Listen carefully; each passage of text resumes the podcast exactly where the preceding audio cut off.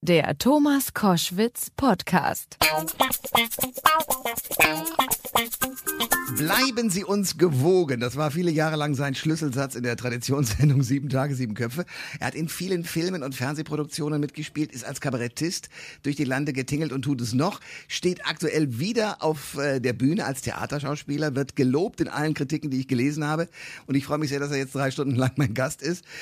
Jochen Busse, herzlich willkommen. Ja, freue mich hier zu sein.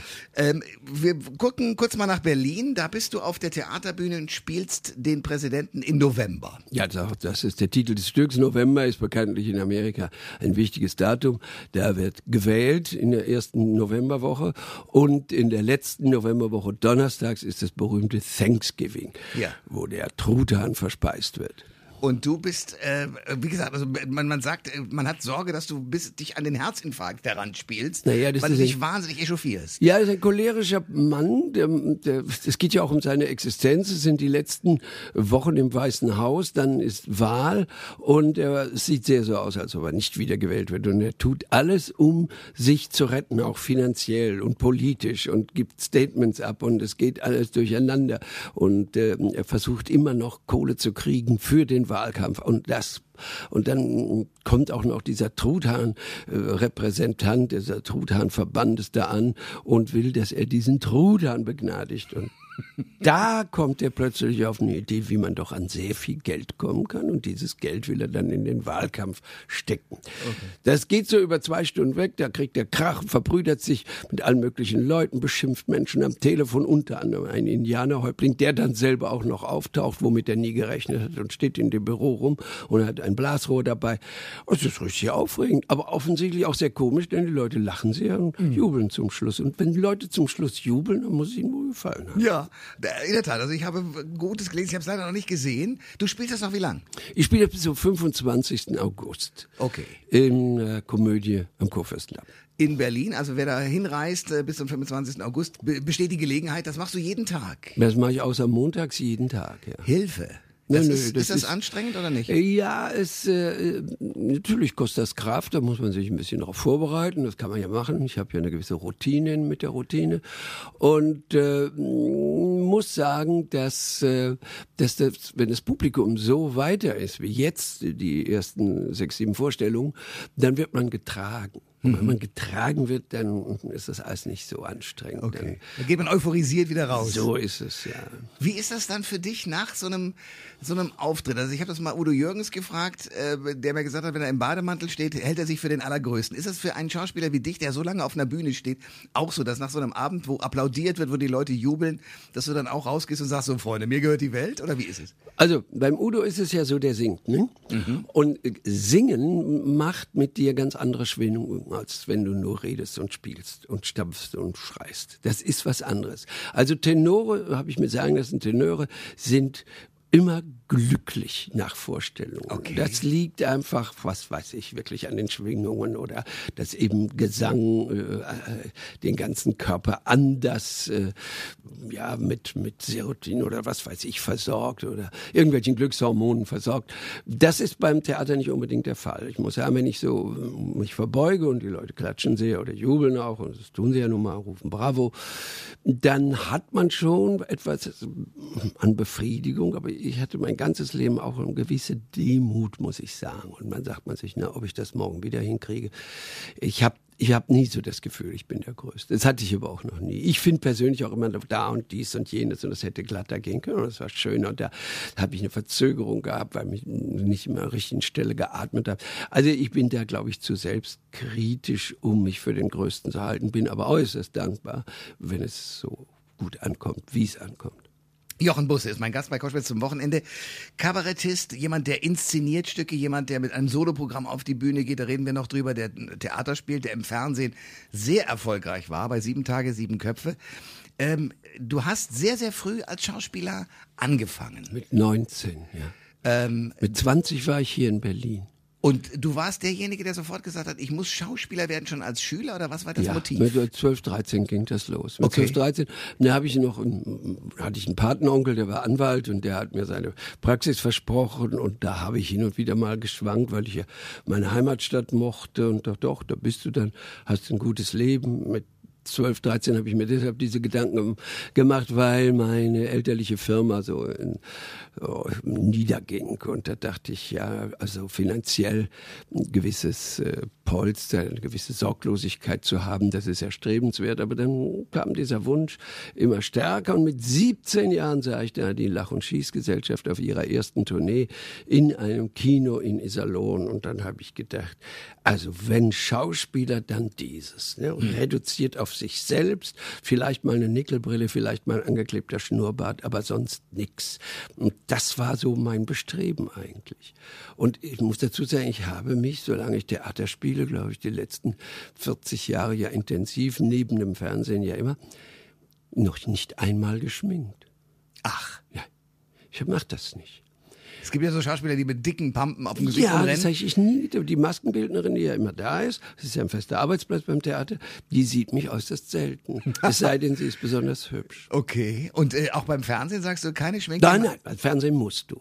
Weil Weil, sonst bei glänzt Fernsehen, ja, weil du mit deiner Natur äh, ähm, nicht äh, ver- äh, kamerakompatibel bist. Hm. Die Kameras sind äh, setzt man ein anderes Licht und die Kamera geht anders auf dich zu. Und wenn du da ein bisschen braun bist, das ist nicht gut, das kommt dunkler und wenn du zu blass bist, das ist gar nicht gesehen. Also das lasse ich den Profis. Ich bin auch Maskenfreund, ich, ich lasse mich schminken bis dort hinaus, wenn denen das Spaß macht. Aber ich selbst habe es auf der Bühne nie getragen. Im Make-up. Ähm, deine ersten Eindrücke waren aber doch gleich politisches Kabarett. Also wenn du sagst Lach und Schieß und äh, da die Schauspieler gesehen hast, dann war es ja auch gleich politisch. War der junge Jochen Busse auch ein politischer Kopf? Nein, ich bin ja später politisch geworden. Also ich war 25, da habe ich schon drei Jahre, vier Jahre politisches Kabarett gemacht, angefangen mit dem Studentenkabarett, dann, dann war ich hier bei Friedrich Holländer und habe mit dem eine Revue gemacht, da war ich ja, wie gesagt, 2021.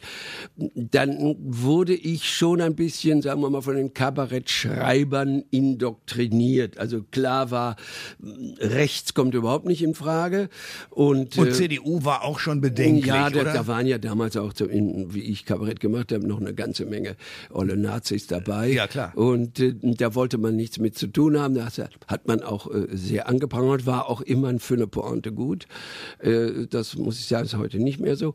Und ähm, dann kam so dazu, dass man plötzlich anfing, auch so in den 70ern, da war ich ja immerhin schon fast 30, ähm, zu lesen. Da gab es ja diese guten Autoren, da gab es Fromm, Erich Fromm, der mit wunderbaren Sachen da schrieb und da das auch die, die Psychoanalyse plötzlich in die Politik äh, verwoben war. Man mit Freud angefangen, mit Wilhelm Reich und so weiter und das habe ich alles gefressen und dann habe ich mir so ein Menschenbild gemacht und so eine politische äh, Meinung und einen Standpunkt und den vertrete ich más o menos heute noch. Okay, und das ist was für ein Standpunkt? Naja, das ist ein, man stellt sich grundsätzlich erstmal auf die Seite des Schwächeren. Da fängt's mal mit an, wenn man dem helfen kann, wenn man besser reden kann als Leute, die nicht so erzogen worden sind, dass sie äh, große Eloquenz haben. Die, da, da, für die spricht man. Da geht's mit los. Und dann ist es so, dass ich nie großen Parteien oder äh, Vereinigungen angehört habe. Ich habe immer gesagt, äh, guck mal gleich in der Nachbarschaft, guck mal in der eigenen Familie, wo du da hilfst, wo eine Solidarität äh, entstehen kann. Das Wort Solidarität ist äh, nach der Mauer ein bisschen in Misskredit gekommen. Ich finde es eines der wichtigsten äh, Worte, auch politisch solidarisch zu sein mit Leuten. Ich habe jetzt gelesen, wir haben jetzt 20.000 Roma. In meiner Jugend hießen die noch Zigeuner. Das war unvorstellbar. Wenn wir in Berlin die Leute, ja, da müssen wir für eintreten. Ich meine, was immer denen nachgesagt wird, wir haben eine Verantwortung für unsere Mitmenschen. Das ist mein politisches Credo. Und wenn die, äh, ja, wenn die Rechte zuschlägt, dann muss man sich fragen, warum machen sie das? Warum sind junge Leute so perspektivelos, dass sie sich formieren und irgendwelche Baseballschläger nehmen und auf was einschlagen, auf irgendwelche selbstgemachten Feindbilder? Da muss man nachgucken, was ist da der Grund? Warum haben die keine Aussichten für ein Leben äh, in Harmonie? Und das ist das, wo man ansetzen muss. Nicht groß sagen, das sind Strömungen, das sind Interessen dahinter. Das ist alles erstmal Quatsch. Junge Leute, die keinen Standpunkt haben und dorthin gehen, sind offensichtlich, was ihre Meinung angeht, heimatlos und man muss ihnen eine schaffen. Fertig. Jochen Busse ist mein Gast bei Koschwitz zum Wochenende. Ähm, äh, deine politische, dein politischer Standpunkt, den haben wir gerade besprochen, und ich würde sagen, er ist eher links anzusiedeln. Ja, ja, sowas wird ja äh, definiert als ja. links. Da kann ich ja nichts für. Ja. ja. Also wenn Sie so wollen, da war, da war Jesus links. Ne? Ja, okay. Also rechts war er nicht. Ja, aber wenn du dir das jetzt heute so anguckst, die Parteienlandschaft, oder wenn du dir, lass uns konkret reden, zum Beispiel über eine Partei, die, sagen wir mal, die Solidarität auch äh, über, als Parteiüberschrift über sich stehen hat, nämlich die SPD. Und du dir dann anguckst, was mit Per Steinbrück und so alles im Moment passiert. Was denkst du dann? Ja, das, die SPD ist seit äh, einigen Jahren natürlich im Riesendilemma. Einmal war sie in einem Dilemma, dass sie die Macht hatte, dass sie die Regierung hatte, dass sie Gerd Schröder vorne dran hatte, dass Gerd Schröder sich aufgerufen fühlte, eine Reform zu machen. Eine Reform, die offensichtlich wirtschaftlich ja äh, sehr positiv sich für unser Land auswirkt, aber von sozial, und das ist nun mal der erste Buchstabe bei SPD, äh, nicht so gewertet wird. Und das ist auch äh, eine Enttäuschung für die Leute, die früher dieser Partei eben als, äh, als Wegbereiter Vorbereiter einer Solidarität vertraut haben. Jetzt geht es nicht mehr. Was ist da los? Jetzt, ne, jetzt haben Sie eine der größten Sozialdemokratinnen haben wir jetzt als Regierungschefin. Ja, das ist doch so. Das ist, das ist, das ist das, das der Pfarrhaushalt ja, und, ja. und die, die kann gar nicht anders. Und bevor die etwas macht, macht sie lieber gar nichts. Also, bevor die gegen ihre Meinung geht. Die Frau ist wahrscheinlich aller Ehren wert. Nur in, es, wir haben keine, wir haben keine abgrenzenden politischen äh, Ziele. Die SPD sagt, naja, da müssen wir eben mehr Steuern verlangen. Worauf sagt dann die CDU, ja, so viel Steuern wie jetzt haben wir noch nie eingenommen, da müssen wir doch keine Steuern erhöhen. Und du sitzt davor und sagst, ja, der hat recht und der hat auch recht. Worum geht's eigentlich? Was, was sind die wahrhaftigen Probleme? Und dann kommt es natürlich wie wunderbar reingeschneit, dass uns die Amerikaner alle abhören. Ja, das ist jetzt ein Theater und das, das ist kein Wahlkampfthema. Das wissen die auch alle, aber es lenkt sehr schön von den Dingen ab, die nun wirklich gerade notwendig wären. Und was ist notwendig? Wohnraum ist notwendig, Kinder sind notwendig, Erziehung ist notwendig, Bildung ist notwendig, sozialer Ausgleich ist notwendig. Das können wir alles schön verdrängen und wegschieben. Und jeder hat so seine eigene Idee dazu und sagt, wenn wir erst das, ja, dann machen wir. Es macht keiner. Wenn sie dran sind, sind sie auch ihren Lobbyisten verpflichtet. Genau wie Barack Obama seinen, seinen Wahlspendern verpflichtet ist und wenn er drankommt, eigentlich immer so weitermacht. Und das kann einen schon verrückt machen. Und was ist das Resultat? Muss man auch bedenken. Das Resultat ist, dass jetzt über 30 Prozent, ein Drittel unserer wahlberechtigten Bevölkerung nicht weiß, was sie wählen sollen und wahrscheinlich erstmal gar nicht gehen. Und das bedeutet, dass die, die dran sind, dran bleiben, weil die Verhältnisse, die Wähler, die diese Parteien gewählt haben, die kommen, die, die haben, das bleibt so. Wenn wir auf 60 Prozent oder 40 Prozent Wahlbeteiligung haben, dann bleibt einfach das, wie es ist. Mhm. Weißt du schon, wo du dein Kreuz machen wirst? Ja, ich weiß das immer. Du weißt es immer. Und, ja, äh, teilst du es mit? Nein. Nein, das tue ich nicht. Ich denke gar nicht dran. Das ist eine geheime Wahl. Warum ich, ich, ich in dem Moment, wo ich sage, ich wähle, den auch immer, ist es eine Form der, der Wahlhilfe und das, die möchte ich nicht geben. Also dann würde ich mich ja von irgendeinem Karren spannen lassen und wie Gunter Grass durch die Länder ziehen und irgendwelche Gedichte von mir geben. Das mache ich nicht. Jochen Busse ist mein Gast bei Koschwitz zum Wochenende. Du spielst den amerikanischen Präsidenten. Und äh, du hast es eben auch schon anklingen lassen. Diese amerikanischen Verhältnisse, man hat ja bei Barack Obama gedacht, das ist der große Held. Der Heilbringer, der Heilsbringer. Der Heilsbringer. Ja, ja. Das ist mal voll in die Hose gegangen. Ja, ja, ich sag ja, das geht auch gar nicht anders. Der kommt an seinen Schreibtisch, vor fünf Jahren, glaube ich, war es, dass er zum ersten Mal mit, äh, Präsident war und äh, macht die Schublade auf und da liegen Verträge.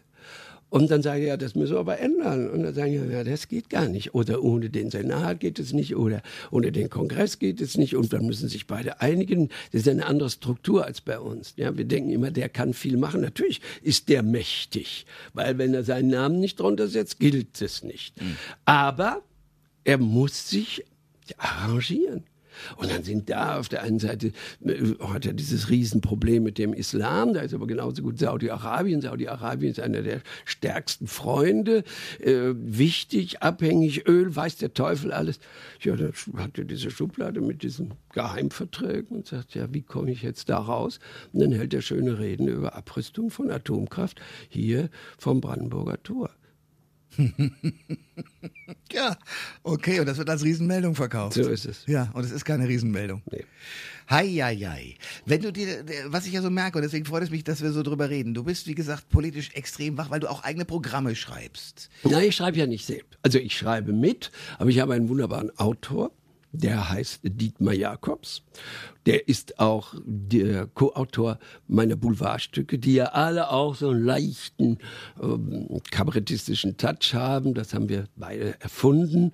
Da geht der Schauspieler raus aus der Rolle, geht an der Rampe und erzählt den Leuten ein bisschen was und dann schlüpft er wieder rein in die Rolle. Das ist so unsere Art, wie wir unsere Stücke basteln. Das ist nicht neu.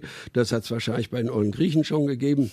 Das hat es ganz sicher äh, in Berlin in den 20er Jahren gegeben. Da gab es einen berühmten Mann, der auf der Bühne stand, in der ich heute noch stehe. Der hieß Guido Tilscher und war ja der Mann fürs Grobe bei Max Reinhardt. Mhm. Ja, der spielte die Posten, die Schwänke, die Farsen und der war sehr beliebt.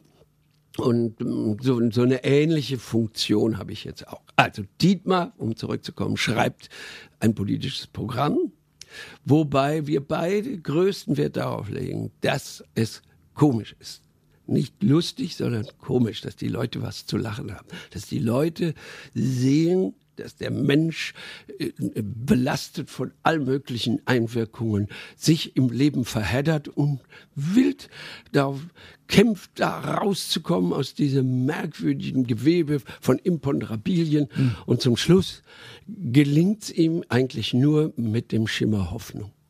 Und so läuft es bei uns. Also Alltag bedroht, teilweise durch Politik, teilweise durch, durch Wirtschaft und Wirtschaft und Politik. Das ist sehr verwoben. Also darum ist es immer politisch. Und man denkt, ich schaue jemandem zu, wie er sein Leben wieder in Ordnung bringt. Es gibt ja diesen schönen Satz, ich weiß gar nicht, wer den gesagt hat, dass das zivilisierteste Geräusch, was es überhaupt auf dieser Welt gibt, das Lachen sei. Oh, wie schön. Ja, mein, das ist wunderbar. Darum finde ich es auch ganz falsch, wenn jemand sagt, ich lache unter meinem Niveau. Das gibt es nicht. Nein. Du kannst nicht unter deinem Niveau, du lachst, ja. weil du lachen musst. Ja. Du, du, du, du, äh, mir mal einer in der Kritik geschrieben, äh, äh, ich bringe, ich, oh, oh, also ich ich führe Lachen herbei, durch, äh, indem ich gezielt irgendwas mache. Das kann man nicht. Lachen ist ein, ein Reflex. Und der, wenn dein Kopf sagt, dem Zwerchfell mitteilt, das ist lustig, das ist komisch, das bringt dich zum Schwingen, er kann nicht anschließend darüber nachdenken, ja, eigentlich gehört sich das aber nicht, aber das ist offensichtlich deutsch. Wir haben, in Deutschland haben wir eine, eine Form von bürgerlicher, beschaulicher Heiterkeit. Und äh, das genau. ist zulässig ja. und äh, so lacht man auch, ja. ohne großen Bauch, einfach nur meistens so. Oh, ja, das ist, ist, sehr, sehr witzig, sehr nett, sehr, sehr köstlich, köstlich. Und wenn das ist okay, aber richtig vom Bauch, wenn einer losbrüllt, weil sie einfach nicht mehr fassen und halten kann, dann ist es erst gesund.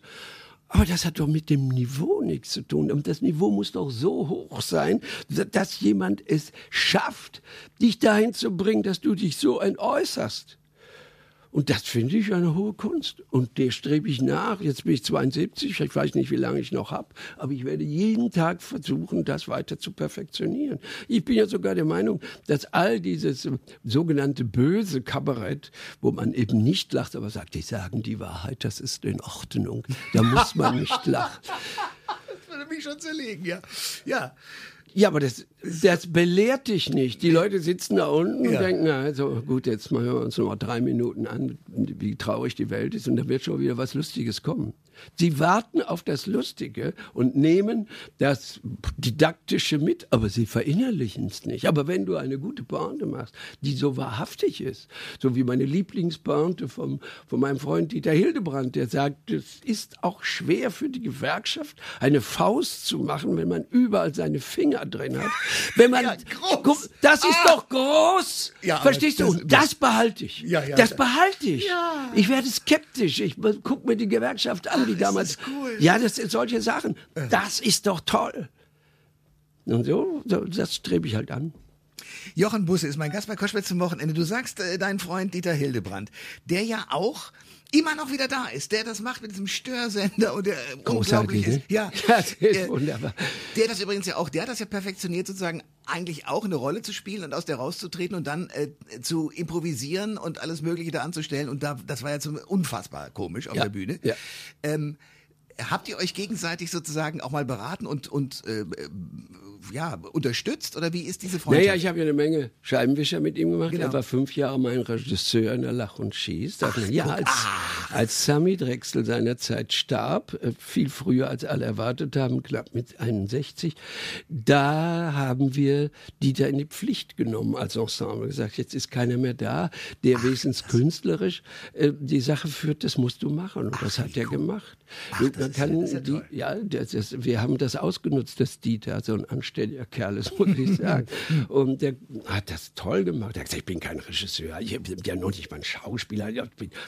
Und dann, aber dann saß der da unten und dann sagte der Sachen, die so richtig und so gut waren. Das waren wunderbare Jahre, diese fünf. Und so gescheit und hatte sich hingesetzt und einen Text geschrieben, weil da fehlte noch was. Und er hat gesagt, äh, übt ihr mal das Lied. Ich mache da inzwischen einen kleinen Text so von anderthalb, zwei Minuten. Ja, und dann schrieb der das und wir übten das Lied und dann lachte er zwischendurch. Aber gedacht, oh, der findet das Lied lustig. Nein, er lachte über eine Pointe, die er gefunden hatte. Und dann hatten wir das da stehen und dann sagte er, ja, Moment, wer ist denn jetzt? Ach ja, der Jochen müsste das machen. Und dann habe ich das gemacht. Das war ein Text von anderthalb bis zwei Minuten auf dem Papier. Es hat nachher viereinhalb Minuten gedauert, weil es so komisch und so gut war. Ja, klar. Ja, und das sind meine Erlebnisse mit ihm. Es gibt einen Satz, den ich auch schon ein paar Mal zitiert habe, ist heute keine Premiere, tut mir leid, Thomas Koschwitz, aber sagen muss ich's. Es gibt einen Satz, der eigentlich alles bedeutet, äh, was äh, dieses Verhältnis Hildebrand-Busse angeht. Er sagte zu mir, ich schreibe es hin, du sagst es her. Groß. Ne? Jochen Busse ist mein Gast bei Koschwitz zum Wochenende. Äh, wenn du dir die Diskussion anguckst, die dann so, was weiß ich, Leute wie Sarrazin anstoßen rund um den Euro. Was tut das mit dir? Ja. Ja, ich. Also ich muss sagen, bei Herrn Sarrazin bin ich einfach skeptisch. Wenn ich, ich habe diese Bücher nicht gelesen, da kann man mir jetzt sagen, ja, da kannst du auch nicht drüber reden. Okay. Äh, Darum reden wir auch nicht groß drüber. Nur was ich weiß, aus zuverlässiger Quelle sind, dass seine Quellen alle sehr fraglich sind. Und seine Belege sind auch sehr fraglich. Das hat schon Franz Josef Strauß gemacht. Franz Josef Strauß kam immer mit riesen Aktenbergen, äh, das hat mir Nowotny erzählt, mit riesen Aktenbergen an. Da waren irgendwelche Expertisen drin von Wirtschaft und so. Und wenn man danach guckte, das war alles windig. Aber das hat die Leute beeindruckt. Und das macht Sarrazin auch. Er sagt, ich bin Sozialdemokrat und sagt, es muss anders werden. Also wir werden verfremdet und vor allen Dingen, äh, ja, die viele Kinder haben, sind meistens blöd und solche Thesen. Das ist, das ist gefährlich. Das kann man unter die Leute bringen, wenn man das richtig äh, wissenschaftlich macht und belegen kann. Dann muss man sagen, ja, Moment, ich habe auch noch was zu sagen. Äh, Das machen ja auch Menschen. Aber was Sarrazin macht, ist meines Erachtens nah an der Volksverhetzung. Ja, und zumal, wenn man es auch selbst wissenschaftlich belegen könnte, was ich in Zweifel ziehe, Ja. äh, ist ja die Frage, wozu brauche ich eine Statistik? Um Ja. damit zu dokumentieren, dass wir auf dem falschen Weg sind oder auf dem richtigen. Aber ähm, wenn ich es sozusagen immer mich hinter der Statistik verstecke, habe ich ja eigentlich schon eine politische Aussage gemacht. Ja. Und dazu benutze ich es ja nur. Die, die Statistik genau. ist ja nicht erst da, Und sondern ich nutze von, die. Ja, unter welchem Aspekt ist auch diese Statistik gemacht worden? Ja. Wie erfrage ich denn Leute? Ja. Ja, das, wenn ich so eine Meinungsumfrage mache, ich, ich kann manipulieren schon in der Frage. Und so- manchmal wird es ja auch parodiert. Ja? Finden Sie, dass Schröder heterosexuell ist? Und schon sagen die Leute, nein, pfui Deibel. ja, Ja, wie schön. Ja, das, du eine- kannst, und das Ja. ist, äh, bis ich, es gibt ja von Scientologen eine Frage, wie viele Paar Schuhe tragen sie? Und alle sagen zwei. Mhm. Das ist eine, eine Manipulation von vornherein. Also bei Statistik muss man sehr vorsichtig Ja, sein. aber du selber sagst, äh, ist das eine gute Idee mit dem Euro, dass wir so, die, so, Europa zusammenkriegen als, als Idee, sozusagen, dass wir keine Feinde mehr zusätzlich erzeugen in Europa?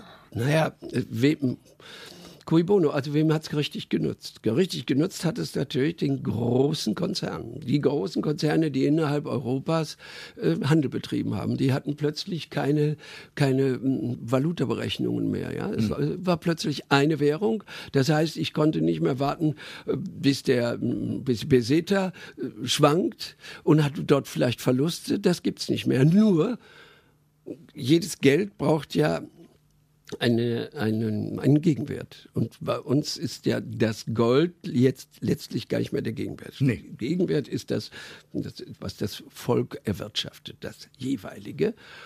Ja, und da sieht es eben sehr unterschiedlich aus. Und mir ist damals gesagt worden, als wir ich war ja so euphorisiert von dem Gedanken, eine Währung, zusammenhalten. Ich liebe Italiener, ich mag Spanier, ich ja. finde Schweden toll. Also ich habe gedacht, wir sind alle eine Sorte, wir müssen zusammenkommen. Und es wird immer so kleine mm, ja, Vorbehalte geben, wie zwischen Schleswig-Holstein und Bayern das bei uns auch ist. Ich bin so aufgewachsen, kenne das schon. Das kann man, aber man kann eine grobe Einigung erzielen. Nur was ich nicht ahnte war, als die Leute mir dann sagten, ja, also ein, ein 2 Euro ist eine D-Mark. Ja, gesagt, das stimmt schon. Äh, zwei D-Mark ist ein Euro, das mag schon sein, nur dann ist die D-Mark äh, mit der Kaufkraft eines Tages bei 60, 58 äh, Pfennig. Und hm. das ist so. Hm. Und da fragt man sich, der auf wessen Kosten ist das nun wieder gegangen? Wie will man das reparieren? Oder leben wir einfach so? Müssen wir einfach sagen, wenn man eine Million Euro zusammen hat, das ist keine Million D-Mark wert? Es ist bitter für Leute, die mühsam versuchen, so ein, ein kleines äh, Vermögen zusammenzukriegen, damit sie im Alter äh, nicht auf Hartz IV angewiesen sind. Ja. Denn es wird alles weniger. Wenn ich mir vorstelle, die Leute sagen, die Baupreise steigen. Nein, die Baupreise steigen gar nicht. Das Geld wird nur weniger. Mhm. Und da frage ich mich, was, da verstehe ich auch zu wenig. Ich glaube sogar, ich gehe sogar, erdreiste mich zu sagen, dass die Leute, die das machen, auch nichts davon verstehen. Es versteht gar keiner. Das ist eine sich verselbstständige Form der Wissenschaft. Die nennt man, ja, die nennt man Marktwirtschaft, die nennt man äh, Volkswirtschaft. Das studiert man. Das ist Betriebs, alles Mögliche. Aber so richtig, wie es weitergeht, da gibt es ein paar Theoretiker, die haben sogar einen Bundes, äh, die haben sogar einen äh, Nobelpreis gewonnen. Da gibt es zwei Lager, da gibt es die Börse, dann gibt es Hedgefonds. Die Leute verstehen es gar nicht mehr. In Deutschland gibt es die wenigsten Investoren an der Börse. Da werden Amerikaner alles an Aktien investiert. Das ist auch so ein Schwebezustand und keiner kann sagen, so läuft's. Du kannst im Kabarett keine Nummer über Wirtschaft machen, weil du davon ausgehen kannst, dass vielleicht zehn Leute da unten sitzen, die ahnen, wovon du redest. Hm. Also das heißt auch vor dem Hintergrund, es soll jetzt dieses große äh, Wirtschaftsgeflecht geben, keine Zölle mehr zwischen den USA und Europa. Ja, nun gut, da wissen ja, das ist ja nur, diese Abhörgeschichte kommt ja mit ins Spiel. Hm. Das heißt, die Amerikaner wissen schon lange, wo unsere Interessen liegen. Wir wissen aber nicht, wo deren Interessen liegen. Wir ahnen es nur. Hm. Die wissen, mit welchen Methoden wir unsere Interessen äh, angehen. Also im Grunde genommen können sie gleich sagen, hier sind die Pläne, wir schieben sie rüber, unterschreibt sie. Da ist nichts zu verhandeln, das ist doch klar. Wenn die Amis alle Taktiken wissen, die wir haben, diplomatischer, politischer Natur, dann können sie sagen, gut, machen wir es so und dann diktieren wir es und dann sagen wir der Schweiz, äh, ihr macht das gefälligst mit den Steuern so, sonst machen wir euch kaputt. Das ist die Reagensche Methode. Die ist bei den Amis immer noch da. Die haben die Sowjetunion zu Tode gerüstet. Sie haben die, die, die, der Schweiz so äh, Drohungen ausgesprochen, dass sie wirtschaftlich kaputt sind, dieses kleine Land. Sie lassen einen einzelnen Herrn in, äh, in Moskau in Transiträumen schmoren. Die Amerikaner diktieren diese Welt. Das ist kurz vorm Ende, wehrt sich das, das, das sterbende Tier. Wir wissen genau, also die Übernahme von China steht vor der Tür. Jetzt müssen wir noch mal Sachen damit wir uns retten. Und das, jetzt sind wir wieder da, wo sich der Kreis schließt. Das personalisiert ist das, was sich allabendlich spielen. Ich kratze und beiße, um zu überleben. Jochen Busse ist mein Gast bei Koschwitz zum Wochenende. Edward Snowden, du hast ihn schon angesprochen, sitzt da äh, in einem Flughafen zwischen allen, allen äh, Borke und Baum. Ja. Das ist furchtbar. Ist das ein Held oder ist das ein Verräter? Das ist äh, eine Sache des Betrachters. Also ein, in einem amerikanischen Film wäre Snowden ein Held. Gibt's mit Bill Smith äh, als äh, der Staatsfeind Nummer eins bereits schon verfilmt. Gibt es. So. Und der hat's geschafft, ne? Gegen den Rest der Welt. Er kommt durch. Das ist das, was die Amerikaner uns immer wieder mit auf den Weg geben. Wenn du äh, von einer Sache überzeugt bist und in Amerika erzogen und hast ein humanistisches Weltbild, dann schaffst du es auch, wenn du dem treust. Nur der arme Kerl, der schafft es plötzlich nicht mehr. Der wird also zum Staatsfeind, also das heißt, dem droht sogar die Todesstrafe, egal wo, also abhängig, wo er, in welchem Bundesstaat er vor Gericht kommt. Also das ist schon bitter. Und da mussten die Amerikaner hingehen und sagen, ja, da haben wir ein Schrittchen zu weit gemacht. So wie mein wunderbarer Satz äh, auf der Bühne ist, was hat unser Land so groß gemacht? Wir sind in der Lage, uns zu berichtigen.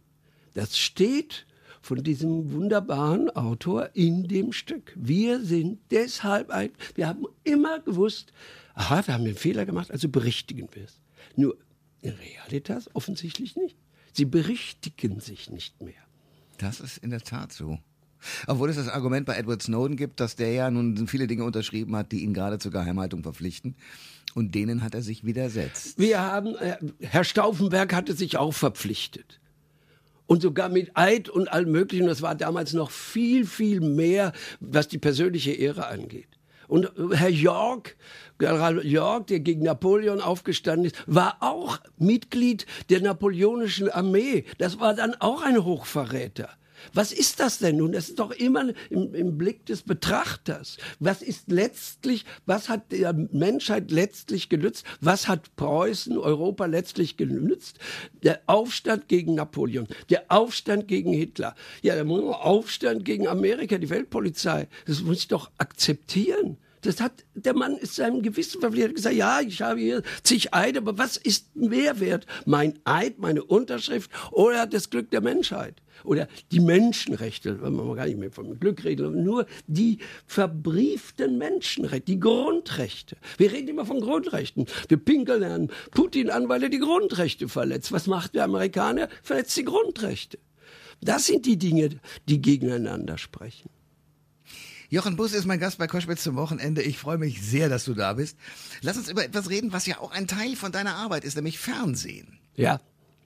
Sehr erfolgreich bei Sieben Tage, Sieben Köpfe, ja. dein eigenes Programm, du warst äh, Amtsleiter, äh, sehr lustig, also immer die komischen Rollen, du hast, äh, ich glaube sogar mit, mit Thomas Gottschalk zusammen äh, es nicht äh, aufgegeben, den Supernasen mitzuspielen. Ja, habe ich, äh, schlecht, also, da warst du auch dabei, oder? Ja, ich war bei jedem Supernasenfilm dabei, okay. das lag aber am Thomas. Weil der wollte magst, das, ja. ja, der wollte das gern. Und das war auch immer sehr lustig. Aber es war schwer damals, weil es musste gedreht werden am Wörthersee und ich spielte ja jeden Abend Lach und Schieß, außer montags, also bin ich, oder außer sonntags, bin ich dann Samstag nachts an Wörthersee gefahren ja. und habe sonntags gedreht und wenn schlechtes Wetter gab, dann konnte man nicht drehen, das also musste ich dann nochmal wiederkommen. Und da habe ich immer so ein, zwei Tagesrollen gespielt okay. in den Supernasen. Ja. Aber ihr seid befreundet, Thomas und du? Wir sind sehr freundschaftlich verbunden. Ich muss auch sagen, ich kenne auch kaum einen Menschen, mit dem man so lange nicht zusammen war, den man trifft, als ob man ihn gestern getroffen hätte. Das geht mir mit ihm genauso. Ja. Ähm, aber wenn du jetzt so anguckst, wie er seinen, seinen Weg macht, war das geschickt von ihm, bei Wetten das auszusteigen? Ja, ich glaube, dass er wirklich belastet war mit dieser mit diesem Unfall. Mit diesem Unfall und dass er sich dann mal überlegt hat, sollte es überhaupt weitergehen und daraus ob er dann richtig beraten war, ich weiß es nicht. Ich weiß nicht, vielleicht ist man es auch mal leid, Wetten hm. das zu machen. Guck mal, was ist Wetten das? Du kündigst an, was gleich passiert und dann erzählst du den Leuten, was sie gerade gesehen haben, um dann anzukündigen, was gleich passiert das ist schon nicht so aufregend. Er machte das gut und die Leute haben ihn angeguckt wie ein Seiltänzer. Aber es war eine Live-Sendung. Hm. Was macht er, wenn sowas passiert wie bei Reich Ranitzky? Darauf haben die gewartet. Und bei Reich Ranitzky, als der diesen Preis ablehnt und er war der Moderator, der war das der, hat er brillant, brillant. Ich habe das erlebt. Ich war in der Sendung, als Götz George sich ein bisschen spröde anstellte und, und sich aufgeregt ja, hat. Und, ja, und, es, und sich immer mehr äh, in, in, in die, sagen wir mal, ins Unsympathische redete, obwohl ich weiß, ich kenne ihn, weil das, das, meint der anders. Aber das, was siehst du denn, was einer meint? Wie der das abgefangen hat. Das war eine große, das ist eine Brillanz von, von Thomas Gottschalk. Das hat kaum einer und darauf haben die Leute gewartet. Und das passiert jetzt eben bei Markus Lanz nicht, weil die ganze Sendung da nicht das so hergibt. Hm. Ja, und das ist, wollen die Leute jetzt nicht mehr. Ja, so ist es wohl. Wie ist es für dich? Ist das, hat das äh, Fernsehen für dich diese Drogenwirkung wie für viele, die gesagt haben, ich muss aber mindestens mit irgendeiner Sendung auf dem Schirm sein oder meine Prominenz hängt davon ab oder bist du da resistent? Tja, Gott sei Dank. Aber ich spiele so gern. Also ich spiele so gerne vor Leuten. Das, das äh, was ich früher eben mir abzwacken musste, meine, ich habe immer gesagt, meine 80, 100 Vorstellungen im Jahr muss ich haben, egal ob ich Amt drehe oder sieben Tage oder was auch immer.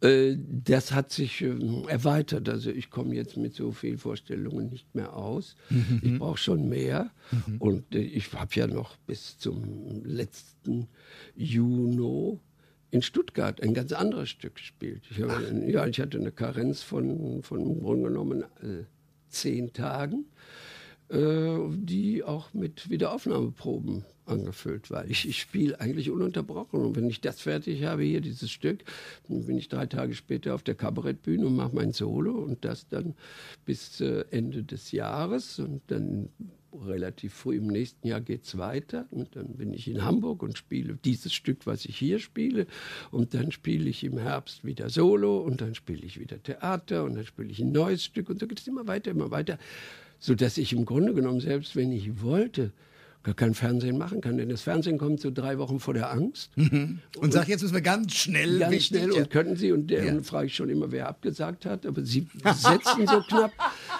Ja, und, und die Theater planen immer spielzeitmäßig. Das heißt, die müssen diesen Sommer für ihre Abonnenten allein schon wissen, was übernächsten Sommer ist. Übernächsten, nicht nächsten, übernächsten. Und, und, du hast aber sozusagen auch den, den Spaß und die Energie zu sagen, ja, ich mache das immer weiter. Geht ja ein bisschen aufs Privatleben eigentlich auch, oder nicht? Ja, aber ich bin ja nie mehr der Jüngste und ich habe eine gescheite Frau geheiratet, die weiß genau, wie schön das ist, einen glücklichen Mann zu haben. Mhm. Wir sehen uns. Es ist, manche Leute sind 40 Jahre auf Montage und kommen nur zum Wochenende nach Hause und so ist bei mir auch. Ich komme ja nach Hause, ich bin ja nicht immer weg. Ich habe ja immer einen spielfreien Tag. Ich habe eine Vorstellung am Sonntag, die fängt um 18 10 Uhr an. Das heißt, manchmal kann ich um kurz nach acht noch irgendwo einen Zug erreichen. Dann bin ich immerhin den, den Sonntagnacht, den ganzen Montag und bis kurz vor der Angst auch Dienstag da.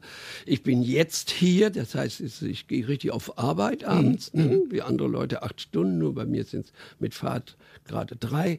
So schlimm ist es gar nicht. Und äh, ja, meine Frau besucht mich, dann besuchen mich meine Kinder, die finden das spannend, wenn ich mal woanders wohne. Also das Leiden tut das Privatleben nicht. Im Gegenteil, man, man nutzt sich nicht ab. Jochen Busse ist mein Gast bei Koschwitz zum Wochenende. Das habe ich, als ich es gelesen habe, habe ich gedacht, das muss ich immer fragen, wenn er da ist. Du bist zum vierten Mal verheiratet. So. Ich habe es genau einmal geschafft und habe gedacht, so schnell brauche ich das nicht wieder. Warum machst du sozusagen nach dreimal Fehlversuch einen vierten Versuch und denkst, der muss jetzt funktionieren? Eine, eine Frau wenn du sie liebst, kannst du mit nichts glücklicher machen als mit der Frage, willst du mich heiraten? Das ist so. Und ich habe immer das Gefühl gehabt, gut, es hat nicht geklappt. Wir, ich habe ja mit keiner Frau Krach, mit der ich auseinandergegangen bin. Ich habe immer gesagt, gut, so geht es nicht. Und, und da haben wir uns vertan und unsere Vorstellungen von Glück haben sich dann doch geändert. Und ich kann dir das nicht bieten, was du gedacht hast. Und du bist auch nicht meine Zukunft. Ich meine, meine Ehen waren ja gar nicht so, so, so kurz. Es waren ja zwei Jahre, zwei Ehen über, eine über zwölf, eine über 14 Jahre. Das ist ja eine Menge Holz. Ja, ne? Und gerade in dem Beruf. Und dann war eine Ehe dabei, die war kurz, die war vier Jahre. Das ist auch die, ja, die unglücklichste gewesen, muss ich sagen. Das ist einfach falsch gewesen. Von beiden Seiten. Ja, und dann habe ich niemanden mehr gefunden und dann habe ich mich verliebt. Und dann habe ich diese Frau gefragt, ob sie mich heiratet, weil ich, ja, ein höheres Liebesgeständnis kann ich nicht machen. Das und das geht jetzt schon sechs Jahre, mehr als sechs, sechseinhalb Jahre und ich muss sagen, habe ich richtig gemacht. Schön, das höre ich mit Vergnügen. Ähm, was ich an dir sehe, ist, du hast es vorhin schon auch gesagt, du bist 72, mhm. siehst aus wie ein 50-Jähriger. Nein, nein, nein, nein. No. Äh, 55. Also, so, das heißt mit anderen Worten, offenbar scheint dich Beruf, Privatleben und alles ziemlich in Schwung zu halten. Das ist aber eine Beobachtung. Ich, auch Hallerford hat, glaube ich, mit 72 nochmal angefangen, Theater mit aufzubauen. Ja. Also das heißt, der heutige 72-Jährige ist früher, sagen wir mal, bei 50 etwa gewesen. Insofern stimmt die Relation. Hast ja. du eine Erklärung, woher das kommt? Dass sich sozusagen das so verschiebt oder verschoben hat? Ja, das ist einfach äh, auch eine, eine Sache der, der Sitte. Der Sitte. Der Sitte. Es war damals, wurde auf einen Menschen mit 60, 65, der in Rente ging, projiziert. So, nun bist du alt und raus. Alt und, und, und, dementsprechend waren die Leute angezogen. Dann hatten sie einen Stock, ob sie ihn brauchten oder nicht, weil alle anderen auch einen Stock hatten. Die Sache mit den Hüten ist so. Früher trug man als 14-jähriger Junge als Zeichen des Erwachsenseins einen Hut ja. und sah sofort alt aus. Mit 14 sahen die Jungs aus wie 20-Jährige. Hm. Das war Sitte. Das war Okay. Ja, und darum haben die Leute sich darauf eingestellt. Man sprach von einem alten Herrn. In der Burschenschaft gab es die alten Herren. Also Stimmt, sehr klar. Ja. Und es war alles, das war ne, von einem grauen Haupte sollst du aufstehen, all diese Dinge. Ich bin auch grau, kein Mensch steht auf. Ich bin der Einzige, der aufsteht, wenn da mal ein Tisch kommt. Aber ja. sonst steht ja. man nicht mehr auf. Ja. Das sind alle Dinge, die weg sind. Das ist einfach eine Entwicklung. Dann ernähren wir uns besser. Wir sind körperbewusster. Früher haben, was haben denn die Leute? Offiziere sind ausgeritten, solange es noch ging. Sonst haben sie nicht getan. Hm. Und äh, die Leute sagten, Militär ist gut. Da war so eine Zeit von zwei Jahren. Das war das Einzige, wo sie körperlich gefordert wurden. Ansonsten gingen sie an ihren Schreibtisch und tranken abends ihr Bier. Sowas gibt es immer noch. Ne? Also es gibt genug adipöse Leute. Aber die, die das nicht sind, die tun was. Ja. Die machen was. Die wissen, aha, der Herzinfarkt kann kommen, da muss ich vorbeugen, da muss ich das, da das tun, da muss ich das essen. Es gibt wahnsinnig viele beratende Dinge, teilweise Blödsinn. Es gibt tausend Diäten, alle Quatsch. Aber es gibt auch dazwischen Leute, die sagen, essen Sie mehr dieses, essen Sie weniger jenes, trinken Sie Alkohol bewusst, machen Sie mal eine große Pause vom Alkohol. Oder machen Sie mal Yoga, wie ich das jeden Tag mache. Oder tun Sie was für sich. Es gibt, was es so früher gar nicht gab, an jeder zweiten Ecke so ein, so ein Sportzentrum, wo man hingeht und an irgendwelchen Geräten sich nass schwitzt. Ja, aber das hilft. Ja. Du, du machst das? Nein, nein, ich gehe nicht in die Muckibude. Das, ich brauche keine Muckis mehr. Das ist immer auch sehr, sehr gepumpt. Aber es tut Leuten gut. Ja. Auf dem Laufband, wenn ja. du eine halbe Stunde auf dem Laufband bist, dann setzen sich auch diese Glückshormone frei und es tut denen gut, dann duschen die und dann gehört ihnen die Welt. Und dieses positive Erlebnis und die Körperlichkeit hält natürlich jung. Und dann sind die Frauen auch viel schöner als früher weil die Frauen sich nicht einschnüren in ein Korsett im doppelten Sinne, sondern freier sind, lockender sind. Und willst du die natürlich, nun, das hält jung. Jochen Bus ist mein Gast bei Koschwitz zum Wochenende. Wir wollen mal kurz klären. Also du spielst bis zum 25. August in Berlin. Ja. Da, das Stück heißt November, sehr empfehlenswert. Dann gehst du wohin nach Bonn? Dann gehe ich nach zwei Tage nach Dortmund okay. zu diesem Kabarettfestival, den 29. 30. Am 4. habe ich Premiere in Bonn im Kontrakreis mit, äh, äh mit ähm, wie komme ich jetzt da drauf? Das ist ähm, dein Stück. Das heißt so, wie komme ich jetzt da drauf? Ja. ja. Das ist die Frage eben eines Menschen um die 70 herum.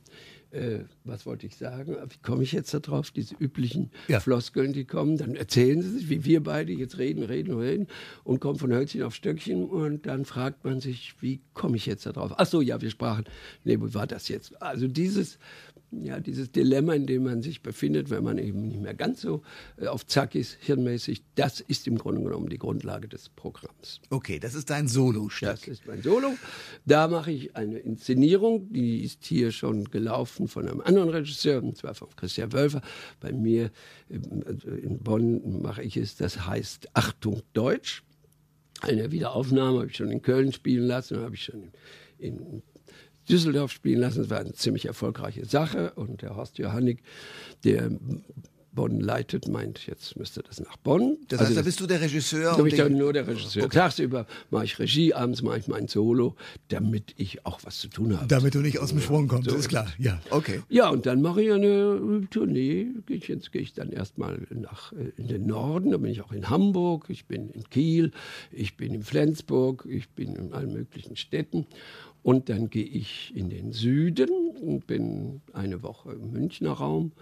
Und äh, zwischendurch komme ich immer mal wieder her. Dann gehe ich nach Dresden, Leipzig und Plauen. Und äh, das alles noch in diesem Jahr. Das alles bis, äh, ja, alles noch bis Weihnachten. Okay. Und, und dann bin ich wieder hier bei den Wühlmäusen Anfang Dezember. Wow. Jochen Busse, dann hoffe ich, dass du erstens mal, wenn du diese ganzen Programme hinter dir hast, im nächsten Jahr wieder mein Gast bist und wir weitersprechen können über das äh, politische Leben. Ja. Äh, wahrscheinlich schon äh, nach den Bundestagswahlen werden wir einiges zu besprechen haben. Über Ja, oder auch nichts. oder nichts, weil es einfach so weitergeht. Einfach so weitergeht. Aber vielleicht aber ist auch eine große Koalition. Das wäre das Langweiligste, was passieren So könnte. ist es, da muss ich das nicht sagen, ja. Ja, aber so ist es wohl. Jochen, danke für den Besuch für heute. Alles Gute Gerne. weiterhin und äh, schön, dass du da warst. Es war immer eine große Freude, wie immer bei dir, Thomas. Alle Informationen zur Sendung gibt es online auf thomas-koschwitz.de.